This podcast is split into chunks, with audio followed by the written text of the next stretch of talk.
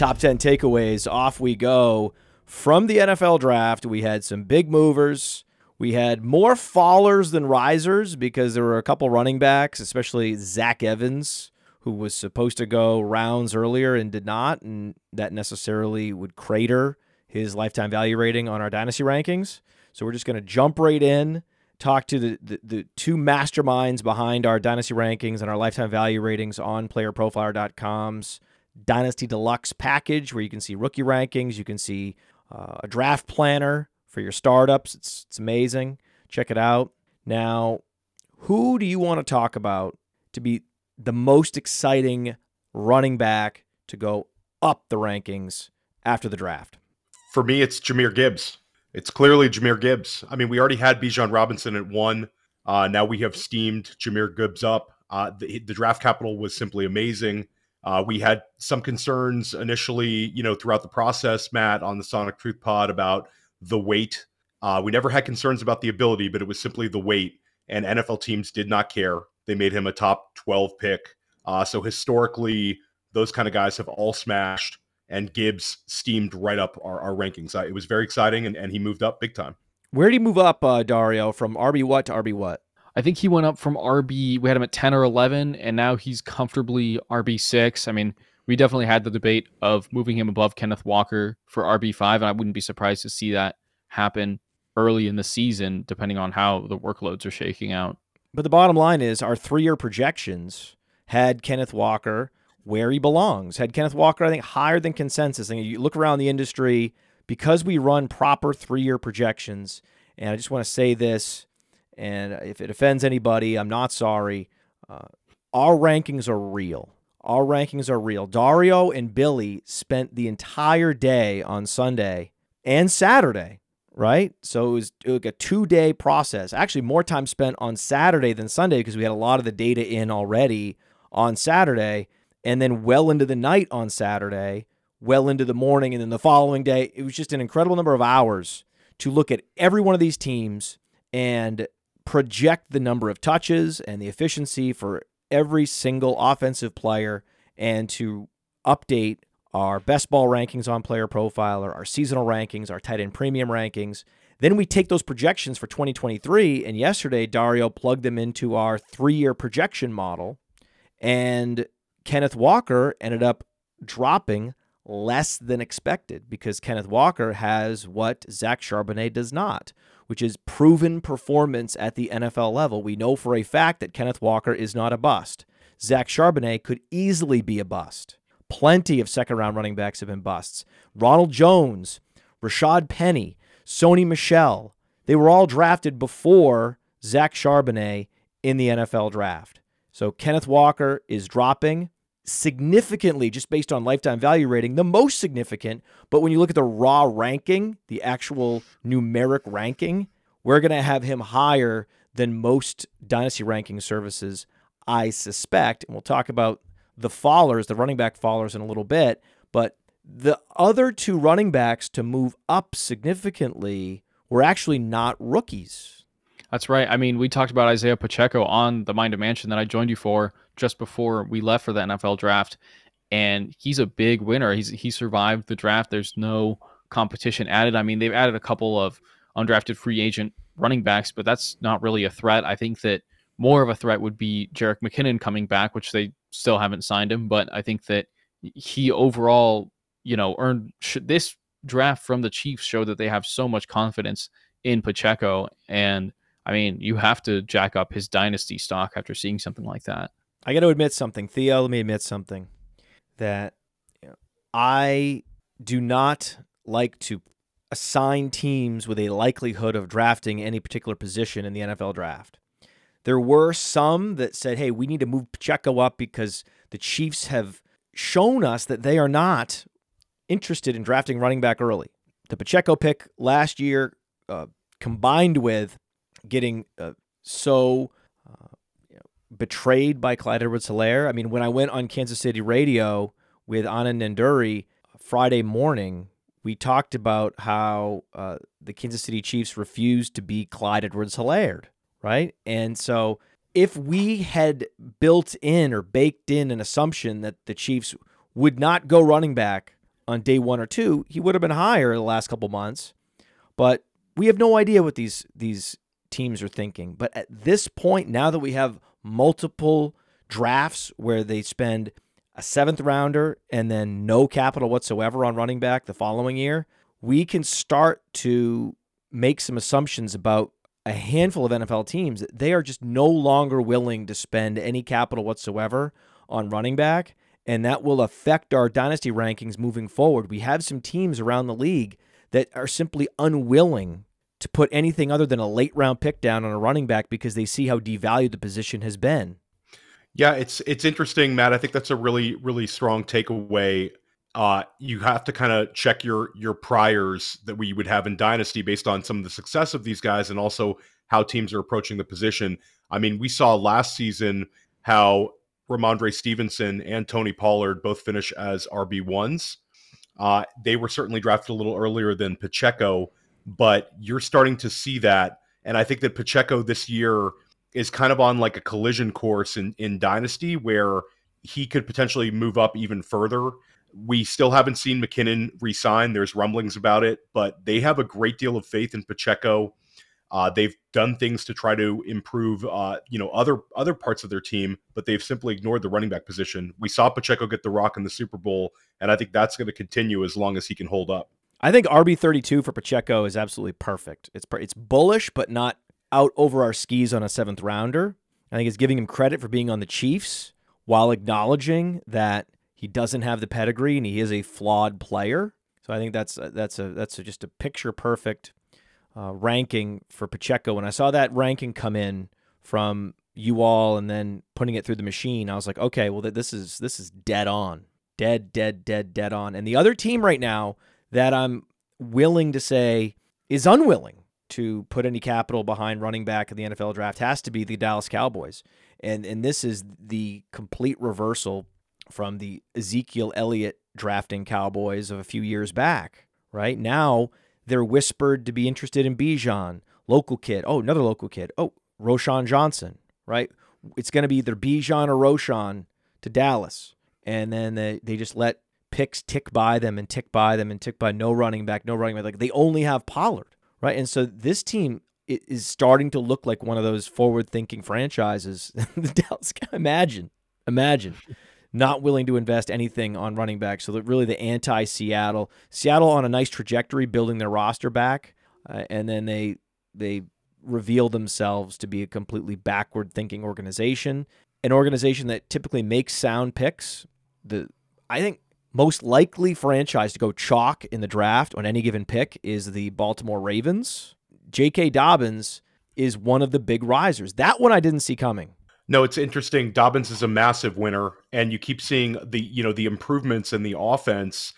He could have a a big time season. I mean, all, like everything's kind of lining up for Baltimore's offense to take a big step forward.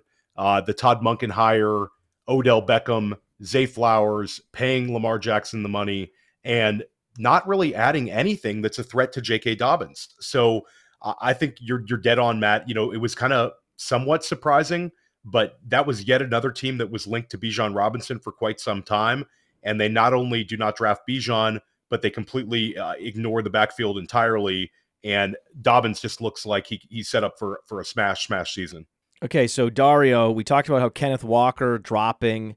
How do you feel about where we have Walker and Charbonnet? I think, like you said, it, it kind of factors in the fact that we already know Kenneth Walker to be a pretty solid I mean, that's an understatement. He's a very good NFL running back.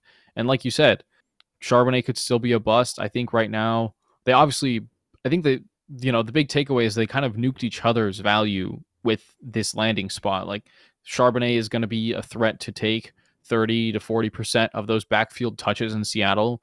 Mm-hmm. And then for Charbonnet's own value, like this is not a place where we ever really can project him to take over that RB1 role. So I think that having them both sitting where they're at, I mean, Charbonnet's dropped to running back 25 and Walker dropped to running back five overall. I think that that gap is well earned by Walker. I think that the Charbonnet ranking is high. Theo does not. Well, I just think that there's a, a certain it's a it's it's a certain like degree of I agree with you. I, I I, like Walker the player more than Charbonnet. I've been high on Charbonnet, but in in never in my w- wildest dreams did I try to to to push him to that Walker level. I do worry about certain things. I worry about who gets the goal line work. I worry about who's in the two minute offense. We see Pete Carroll signaling uh, that Charbonnet he likes his him in the screen game, which makes no sense, but he's already talking about it. So I think that there's several scenarios where there's a bunch of scenarios that we just don't we can't see the way this playing plays out. I think in an ideal situation, Walker is an 80 80 versus 20 split and Walker is a bell cow running back with a good talented backup. I think there's nightmare scenarios where it's a 55-45 split. I think that there's an even more of a nightmare scenario where it's a 55-45 and we don't have clarity on the goal line work or the third down work. So uh, to me Matt, it's it's just a we can't push Charbonnet down that that much because of the possibilities of a second round running back overtaking another second round running back, as gross as it is. But I'm betting on Walker. Kenneth Walker was a total beast. He was the best runner in college football two years ago. He's essentially the Bijan Robinson in the run game in the draft last year. So I am not even going to entertain the notion that when the Seahawks are facing a critical down and distance and they want to run the ball, that they're going to give the ball to Zach Charbonnet. I just don't see it. I don't see it. I believe that Seattle saw a glaring need at RB2 and they don't value draft capital the way that other teams do. And they just went down the board and said, let's just get our best player available at our biggest need at the moment, not realizing or not appreciating that for other teams, when you draft a running back in the second round, it means he's going to be guaranteed touches. That's not necessarily the case the way Seattle approaches the draft and the way a, a, number of teams do this. This is this is one of those backward organizations that just looks at oh our biggest need is RB2. So let's make sure we we clean up that that problem. Let's make, make sure we got to address that with the like 46th overall pick in the draft. right. So I think this was more about addressing a perceived need that wasn't actually a need as opposed to signaling that they love this player and are going to uh, invest significant touches in him. But then I'm swayed on the other side by the fact that Cody talked to scouts from Seattle at the combine and they alluded to this that they were not interested in making Kenneth Walker a full blown bell cow, that they want multiple Kenneth Walkers in their backfield, that's their intention in the draft. And that, eh, Cody sort of stumbled back, was like, really? And wasn't sure if it was smoke or not. Turns out it wasn't smoke. So we have that anecdote, but we also have this other anecdote from Alex Dunlap. It's like, hey, listen, this is how NFL teams operate. This is how they fill out their roster. And certain teams don't don't hold second round picks as precious as other teams. So this and then we're right back to the beginning where we're like, okay, I guess Charbonnet moves down to like a 100 level lifetime value rating, and Kenneth Walker still has twice the value because he's a proven commodity as opposed to being, uh, you know, a, a, complete unknown in the NFL. But uh, I I hated it. I can tell you that. That's one thing I know for sure about this Kenneth Walker Zach Charbonnet situation is I absolutely hate it. and you know, it's interesting. Israel Abanikanda is not a Zach Charbonnet level running back, but he's he's a quality back, right? He's he's big, he's fast, he's got a lot of those Charbonnet qualities. He goes to the Jets, and there's really no there's no worries about Breece Hall losing touches to Israel Abanikanda, right? I think the draft capital makes a big difference there, right? I mean, we saw the Seahawks spend a second round pick, same that they did on Kenneth Walker, whereas Abanikanda went in was it the fourth, the fifth? Like I think the fifth round. Yep. Yeah, fifth round, day three. Yeah, just like Aaron Jones. Yeah. Very clear difference in just like what they they invested in him. And I think that that's you know, that's a big thing. And I think that also we've from what we've seen on the field of Breece Hall, I think we can say that he's a better pure running back than Kenneth Walker. Oh, really? Really? You mean a, a better all-purpose back, not a better pure runner? Better receiver, better receiver, Dario. But uh, in terms of running, Walker's a beast running the ball. Walker has more of a tendency to to have big losses. Like his his big play rate is kind of canceled out by his plays where he doesn't get back to the line of scrimmage. I think that I mean Breece Hall was drafted ahead of Walker. I think that yeah, he's he is a better all-purpose back, but I think you could make the case he's a better pure runner too. I would I would lean Walker as a pure runner, uh, Breece Hall as just a unbelievable receiver, um, plus being an, an an excellent runner. Um, you know, Breece Hall is our is our RB two, uh, but you know Walker Walker's terrific as well. And I and I, Matt also brings up you know some other sites maybe you know shooting Walker way too far down. I I do think that's a, a dangerous game to play because he didn't get injured. He simply has competition. It's competition that I don't really like, but just competition is not something to scare you off of a guy who produced like Walker did as a rookie. So I think where we have him is absolutely perfect. And you know, as a higher dog rating when it comes to competition, Kenneth Walker, higher dog rating than Zach Charbonnet. It's not even close.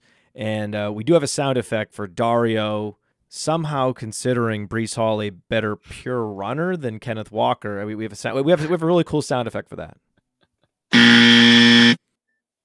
If you look at their breakaway run rates, their true yards per carry. This is man versus machine, Matt. I know. I know. We're moving on. We're moving on. Moving on. Moving on. So Abanikanda drops to RB 48. Zach Evans drops to RB 68. Zach Evans is just not that guy. And NFL scouts knew it. It's it's amazing to me that 32 teams could all have Zach Evans solved. And yet so many dynasty leaguers, especially Devy gamers, had no idea. But the all 32 teams were like, "You guys are so slow on the uptake on Evans. He's nothing. Nothing. He's a nothing. Nothing." Devy take lock. Devy take lock, guys. Zach Evans eats at Nothing Burger. That's where he. That's his favorite restaurant. Yeah, he is a. So he he he drops to RB 68, and he's just not interesting. And anytime you go from five star prospect to getting drafted in late day three and, and you kick off your career at RB 68 on Player Profiler's Dynasty rankings, you're about as dead as it comes. you could start low with low expectations and work your way up, but it's beyond rare that you would start with high expectations, crater, and then work your way back. That's just not something we ever see. Now, at wide receiver, big movers were Jayden Reed, Jordan Addison, Quentin Johnston. Who do you guys want to talk about first? Jayden Reed. Uh, I mean, Jayden Reed landed absolutely perfectly. Green Bay was the team that we really wanted to draft a wide receiver. We thought it could happen on day one with maybe a Jaxon Smith-Njigba. Uh, instead, they go with with Luke Van Ness, which we, you know, I was kind of making fun of at the time, but when you see their draft in a complete context, it was a great pick Mm. uh, because they end up with Jayden Reed. Um, Jayden Reed was a guy that you and Cody were on big time at the Senior Bowl. Uh, the NFL teams put a great deal of weight into Senior Bowl success this year in how they treated the draft, especially on day two. It was like it was like a Senior Bowl roster read. Um, and Jayden Reed ends up being drafted into a fantastic situation where he has a path to being the number two target uh, immediately. He's going to get the chance to play the slot right away. Uh, he, you know, Romeo Doubs. It was cute story last year, but Jayden Reed is is going to take over that spot. Um, and it, it's it's very very exciting. Um, it's been a team that's used the slot receiver a great deal, and Jayden Reed steps steps right in. I did not think Jayden Reed would be a second round draft pick. I thought he would be a third rounder. Um, so for him to land here is is just fantastic, especially with the sort of targets that that are available to him. Absolutely. I was especially going to hit on the draft capital. I mean, we knew we were going to be high on him. We've been high on him with the expectation that he would be hopefully a third round pick. And the fact that an NFL team that had such a big need at wide receiver saw him as a second round pick and used was it it was probably a top 50 pick on him. That's that's huge. I mean, I think that that totally justifies him being the biggest riser among all the wide receivers after the draft. My biggest takeaway from the NFL draft is that the Indianapolis Colts destroyed it. They owned it. They owned it. They owned it. They owned it. And my favorite pick of all was Julius Brents at the 213. That's a first round cornerback, people. That is a first round corner if I've ever seen one. Number one athleticism score on Player Profiler, 100th percentile catch radius at 6'3, 200. And he has the dog in him. He performed at an incredibly high level, blotted out the sun against everybody he went up against at the Senior Bowl. So, okay, you have the athletic profile. Now show it to me on the field, and then he did that too at the Senior Bowl. And it's like, uh, what are we waiting for? How does he fall? How does he make it? Right? How does he make it to pick 45? It just doesn't make sense to me. That was that was just Ballard is all the way back, man. Like I was out and he pulls me back in. Chris Ballard. Oh my god. So excited. Colts fan again. Anthony Richardson. That's too perfect. Richardson, Brent, so the- every pick. It was it was it was a master's class. Evan Hull was a great pick. Every pick. Bre- Ble- Freeland, they get Freeland, the the massive uh, offensive lineman from BYU on on They got Ade Ade in the fourth round. It was a master's class. I mean, uh, Howie Roseman was teaching a master's class across the hall, and he kept seeing people leave leave the lecture. And he's like, "Why? Why are they leaving? What's going on?" And, he, and, he, and he's hearing chanting and stomping, and he can't figure out what's going on. He's like, "I'm doing great over here. Like I've got I've got the entire Georgia defense. How is it possible that anyone's leaving?" And then he goes and he looks at the draft that Chris Ballard had. He's like, "Oh, oh well then. oh, okay. I guess that's that's a way to, that you could do this too." Jordan Addison is a beast, right? Jordan Addison, he's a big riser. I see he's at wide receiver 22 now. Pretty good. Yeah, Talk about another guy that landed in an absolutely perfect spot. I mean, we knew that there was a hole at wide receiver two behind Justin Jefferson. I think I saw someone on Twitter alluding to this kind of echoes Calvin Ridley being drafted by the Falcons when they already had a clear alpha in Julio Jones with a first round pick. Jordan Addison and Calvin Ridley profile kind of similarly, smaller route savvy route runners, and he's going to slot right into that wide receiver two role. I wouldn't be surprised if we're seeing, you know, a top 24 fantasy season right out of the gate. Yeah, I think that if there's a one of the safest bets going is Jordan Addison leading all this entire class in fantasy points scored from the wide receiver position uh, this season. Like he's going to be the highest scoring rookie wide receiver in PPR leagues. I think Dario's Dario's exactly right. He's the kind of guy that can finish inside that top 20 to top to top 24 range in redraft. Uh, it's a perfect situation. You have Justin Jefferson, you have TJ Hockenson, and now you have Jordan Addison. He's always been the focal point of the opposing defense, extremely productive player. And now he gets to be, you know, second or third fiddle. It's exciting. He's going to have, you know, advantageous matchups every single week. And Kirk Cousins is the kind of quarterback that if he has the a matchup that's winning, they'll continue to go back to that person. You know, you think about those big KJ Osborn weeks. You talk about the big TJ Hockenson weeks. It's not just Jeff- Justin Jefferson. They have spike weeks um, out of other players there, and you could see Addison just Addison could be like shockingly good this year for redraft. I think also we like we have to talk about the pass volume with Kevin O'Connell. We saw a huge jump in the Vikings ranking and just pass rate over expectation, their willingness to throw the ball on downs that they didn't throw the ball under Mike Zimmer. I mean, they were a huge like run the ball after an incompletion on second and 10, which is one of the most inefficient plays in football under Mike Zimmer. And now they're not doing that. They're very heavily pass first with Kevin O'Connell. And there were games where their whole offense got shut out because Justin Jefferson got shut out, like Darius Slay and the Eagles come to mind. And now they have a receiver who can be a good complementary threat alongside Jefferson. It's going to be awesome for fantasy and for real life football. Breaking news.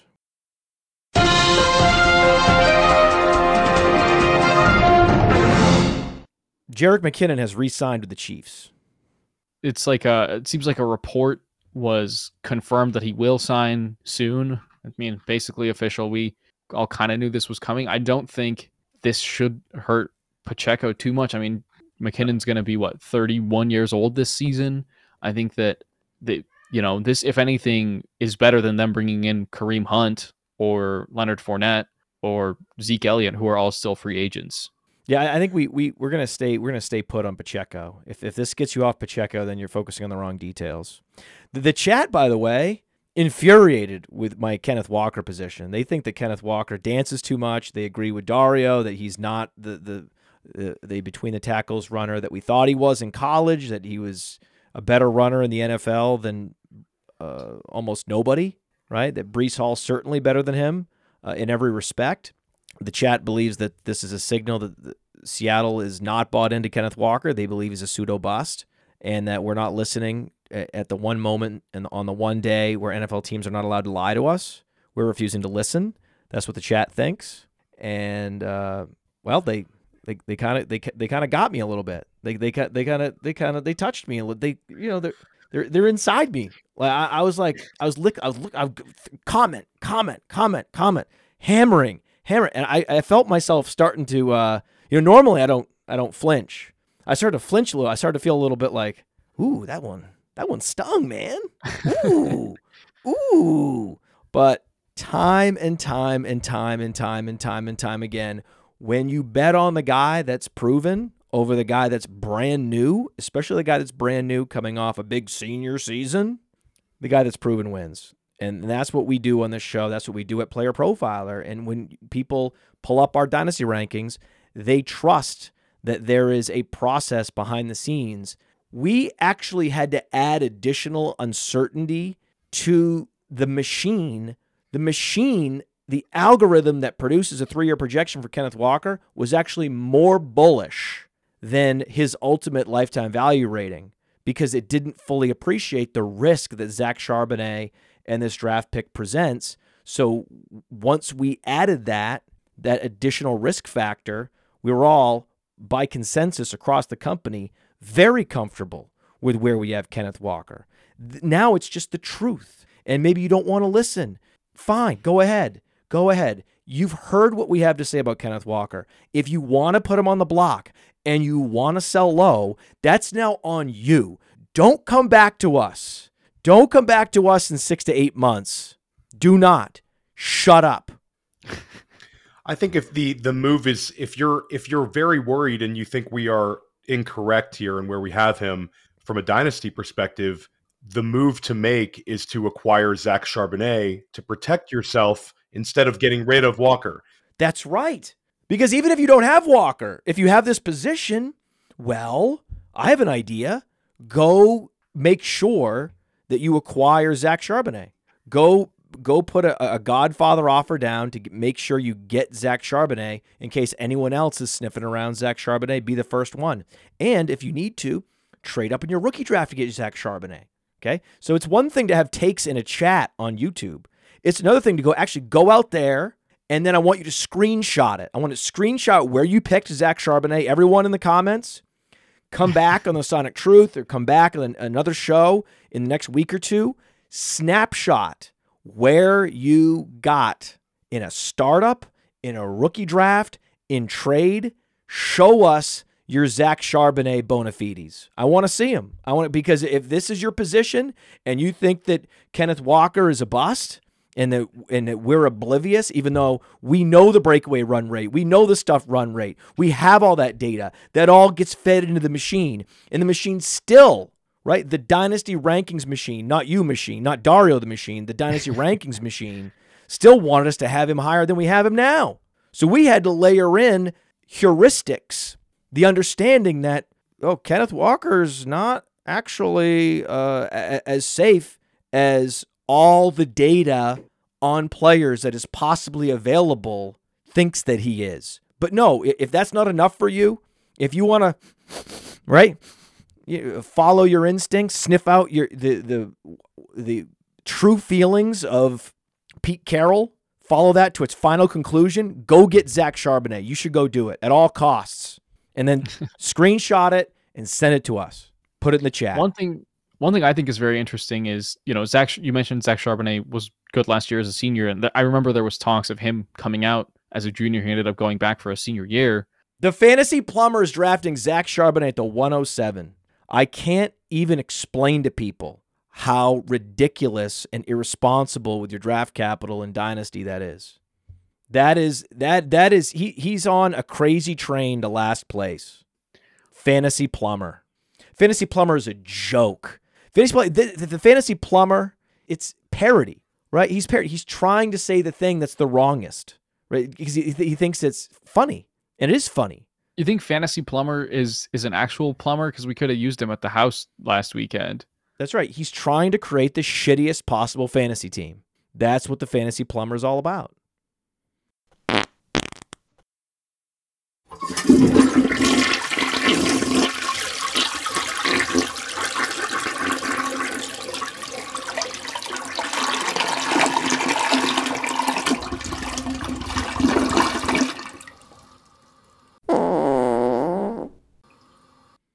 Plumbing the depths of the worst possible players, and he's collecting all of them and creating a compilation of the shittiest possible options in Dynasty.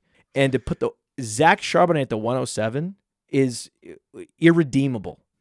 I don't think you need to spend the 107 uh, fantasy plumber. I think you know in, in in most of these leagues, I think he's going to go a few picks later. So Oh, he's also a liar. The fantasy plumber is a liar. He says I have five firsts and made the playoffs last year. Okay, buddy, cool. Yeah, he take that's that's a different kind of fantasy football. That's a fantasy football that's in your mind, and you're playing against eleven other imaginary teams. Five firsts. that's an interesting, interesting, uh, interesting outcome. Do you believe that you're in real leagues, Theo, with real top flight competition? How often have you seen someone win it and then have five firsts in the bank the following year? Not too often in uh in competitive uh dynasty leagues, Matt. I don't Mm. think you see that too often in leagues like you know from the FFPC and and top notch leagues like we're in. Try never. Try never. Try. I've never seen it. I've never seen it, plumber. I've never seen. It. But please, please, please take the screenshot. Please show us all these places where you're overpaying for Zach Charbonnet. We want the receipts, and then we could just and we can laugh all year. We- We're going to refer back to you September, October, November, December. We'll refer back to these receipts and laugh at you in a league with your grandmother and her friends from the Bridge Club. This guy, this guy. Wide receivers. Quentin Johnston, he's moving up. He has to. Fantastic landing spot, and we were worried a little bit about him sliding, uh, you know, into the early second. He instead goes up, you know, into the high twenties. Uh, it's a, it's a, with two aging wide receivers around him in Keenan Allen and especially Mike Williams. He seems like a, a one that's going to affect Mike Williams a lot more. Um, you know, that's not Quentin Johnston's not a guy that we have been extremely high on. Um, and even right now, we're still not as high on him as some other sites. But I think that he had he had to steam up. Uh, you know, there's a there's a chance that that he busts. Profiles like this can bust. can bust, can bust. He's a slow Breshad Perriman. Slow Breshad Perriman's often bust. You know, the slow Breshad Perrimans. I, I didn't think of that one, Matt. That's a, I like that. Um, and that makes me think he's going to more likely to bust based on the slow Breshad Perriman. But here's the thing: we know that, we know that, but there's still a concept called the law of the conservation of targets, and we're here with the machine, Dario Offstein, and we're looking at the dynasty rankings, and Quentin Johnston goes up, Mike Williams goes down, because that's just how target distribution works. Even if it takes a couple years for the team to realize, oh, Quentin Johnston's eh, not happening, you can't. Mike Williams can't get those years back. That's the problem. And Mike Williams and Keenan Allen are just not getting any younger. I mean, Williams is going to be 20, I think, almost 29 this season. Keenan Allen's already 32. So, like, they are, they're, they're not going to let Justin Herbert go in a million years. This was bad for Justin Herbert, by the way. This was bad. They could have had, think of what they could have had. And just, right? They could have had Jordan Addison, could have had Zay Flowers, just, right? That would have really helped Could- Justin Herbert. The local kid, you had Jordan Addison playing down the street. But no, no, no, no. Okay, okay. Now we we're we're also realists here. We're also not, uh, as the chat says, soaked in take lock. My Kenneth Walker take lock. We should call the show Kenneth Walker take lock. Nonsense. How can you call us take locked when the number one dropper faller in Dynasty at wide receiver is Rashod Bateman, who is one of my favorite players? I think the other thing to realize is we have lifetime value on the site. So you can go look and see where these guys' lifetime values are. Like Matt just said, Ken Walker went down 60 points in lifetime value. So that's certainly not that's certainly not like a like a take lock type thing. This is uh, we adjusted him, you know, down 60 points. I'm not sure the guy didn't get injured. We and he still moved down 60 points. So I'm not sure what people really want to see. Thank you, Doc. You know what, Theo? I appreciate that. I appreciate you saying that. Just one more time for the record to say that, knowing how much you like Zach Charbonnet. I appreciate that. And we also talked about on the Sonic Truth trades that you executed in the FFPC, our friends, the FFPC, where you were dealing away Kenneth Walker. So you you were feeling really good about how you offloaded Kenneth Walker. You talked all about how you were your number one priority this offseason was offloading Kenneth Walker. And then you eh, you were pretty happy like how that worked out. But you but you also you weren't as happy as I thought you might be because you also knew that Kenneth Walker's a good player. That for all the reasons why you drafted Kenneth Walker in the first place, seeing Seattle go draft Zach Charbonnet and cripple a player in in Charbonnet you liked, that that that hurt you, right? It was you were more hurt by that than you were like, oh, let me go victory lap the receipts on Kenneth Walker trades. Yeah, I mean, it damaged Zach Charbonnet uh, probably more than it did Kenneth Walker because Kenneth Walker still maintains this dynasty value. Um, he still has a, a, ton of trade equity, even with the damage. Whereas Zach Charbonnet, uh, you know, goes from a guy that I was hoping that we could consider around the 104 to a guy that's now a bottom of the first round type guy in rookie draft. So it, it damaged it damaged you know the early rookie draft pick, uh, the ability to take a running back there, um, and it also you know hurt Ken Walker. It was a double edged sword. It was a really really terrible moment. I think this is more of a Sonic Truth thing, but I think it's a lesson into diversification. You never want to be completely all in. And part of the reason I was moving Ken Walker shares was because I have about a Honda Civic worth of Ken Walker, and I had to chop that down into like a you know a very used Honda Civic. So I still have a lot of Ken Walker, but less Ken Walker. So it's it it doesn't hurt quite as much, and I you know have a little less less risk with it. And I was able to turn one Ken Walker into one Bijan Robinson, so that was that felt awesome. Yeah, super savvy, super savvy. Oh, we're now way on overtime. This is my fault. This is absolutely 100% my fault that we, have gone way overtime. Uh, Theo is committed. Dario's committed to other podcasts we have to be doing. We did this last minute, so.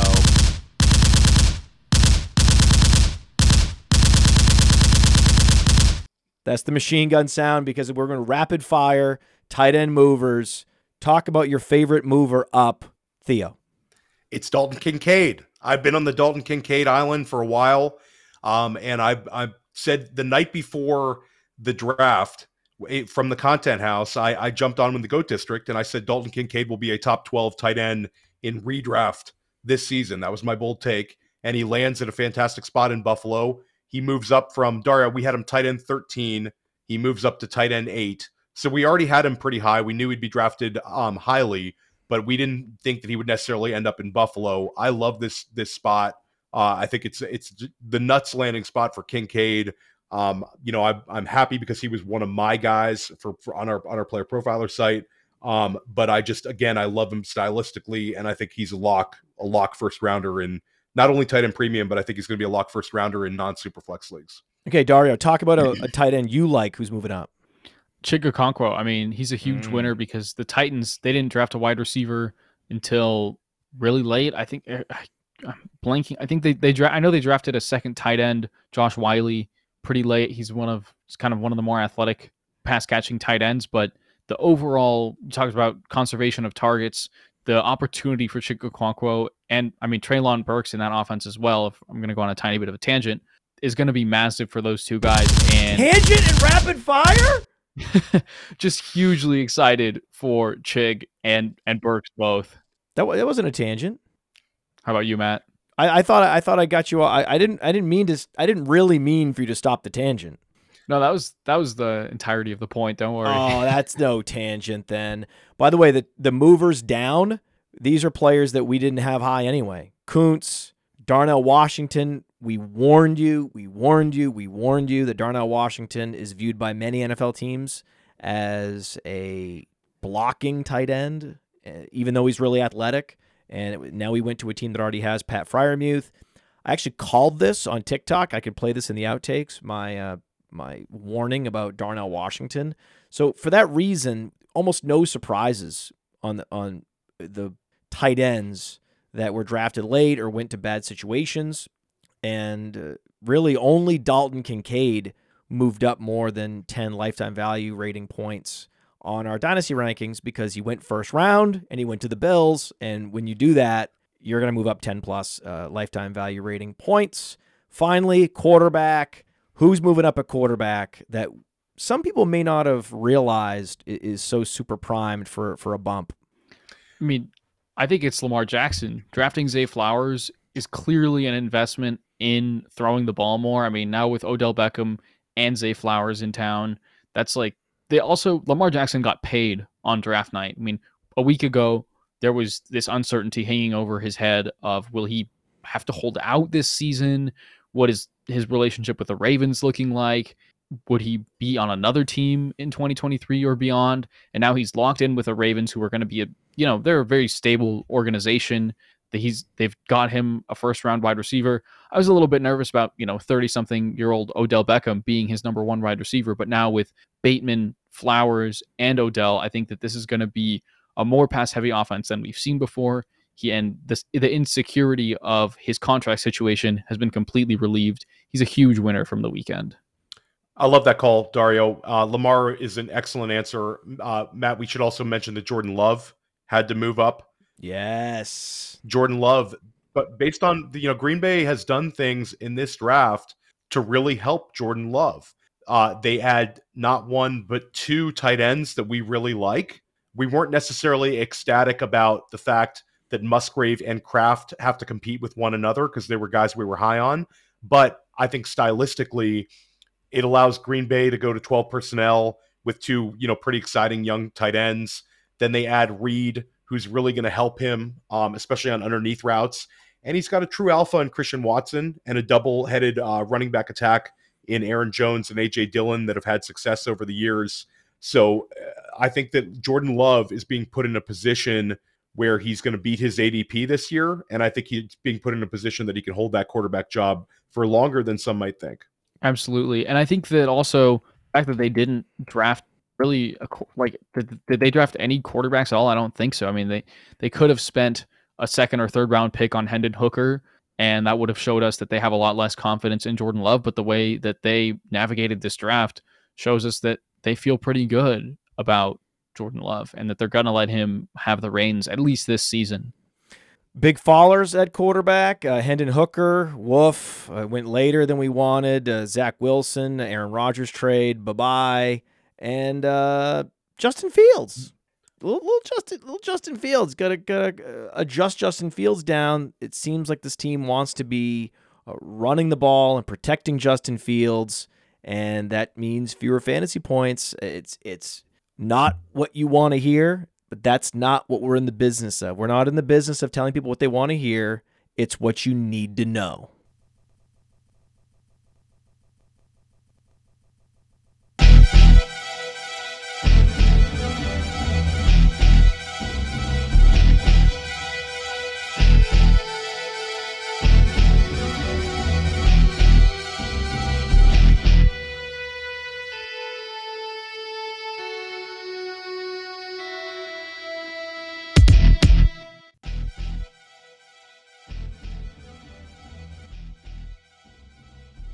It's not what you want to hear, but that's not what we're in the business of. We're not in the business of telling people what they want to hear. It's what you need to know. This is man versus machine, Matt. Fantasy Plumber is a joke. Slow Breshad Perriman's often bust. That's right. He's trying to create the shittiest possible fantasy team. Hey, don't bank on Darnell Washington getting early draft capital. I think he's overrated. A lot of NFL teams see him as a tackle. Yes, athleticism matters. We love athleticism at playerprofiler.com. But if the NFL sees you as a tackle, no matter how many fantasy gamers love your 40 time, it ain't gonna matter, baby.